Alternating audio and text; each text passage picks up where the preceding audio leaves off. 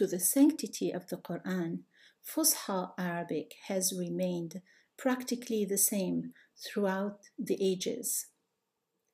Uh, people hesitate to make any changes because of their respect for the Quran. So, Fusha, also called Standard Arabic, adheres to the grammatical structure of Quranic Arabic and has not changed throughout the centuries due to the sanctity of the Quran. The second type of Arabic, Ammiya, referring to spoken or colloquial Arabic used for everyday communication, however, did change. Arabic started in the Arabian Peninsula. Originally, Arabs lived in the Arab Peninsula, which you know as the peninsula in which Saudi Arabia and Gulf states are located. Number one, Arabs already spoke different dialects then. Number two, of course, when they moved across what is now the Arab world, they brought their dialects with them. And number three, wherever they settled, the local people already spoke another language, so their dialects became influenced by the local languages.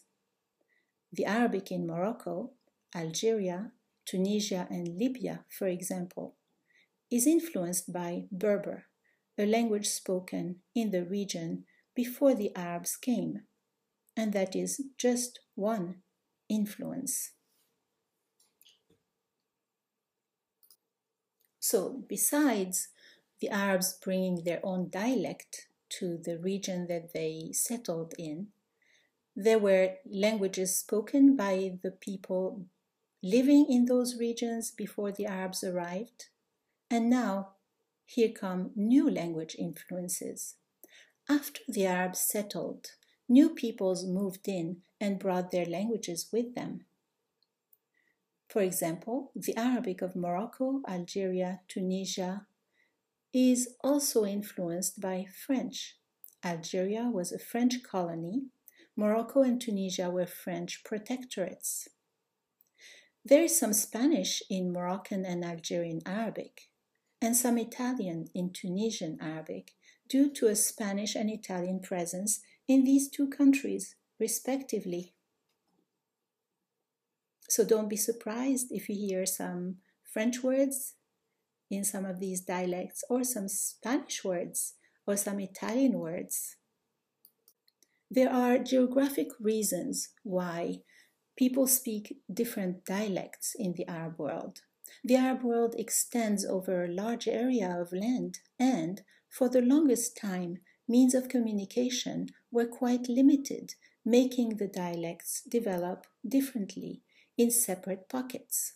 As a result, spoken Arabic, being a living language, developed differently in different areas.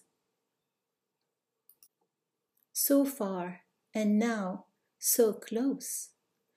With the advent of technology, satellite TV, the internet, social media, dialects have become much more alike. It used to take a while for people from different groups to understand each other, or at least it would take a period of adjustment.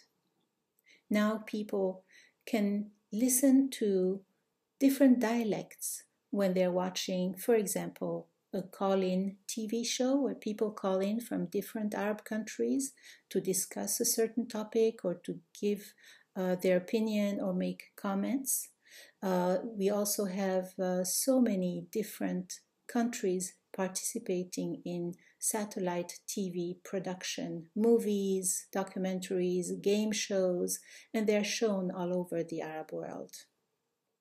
This has really brought the dialects closer to each other. People understand each other's dialects much more now. Subscribe to my YouTube channel and check out my books on Amazon.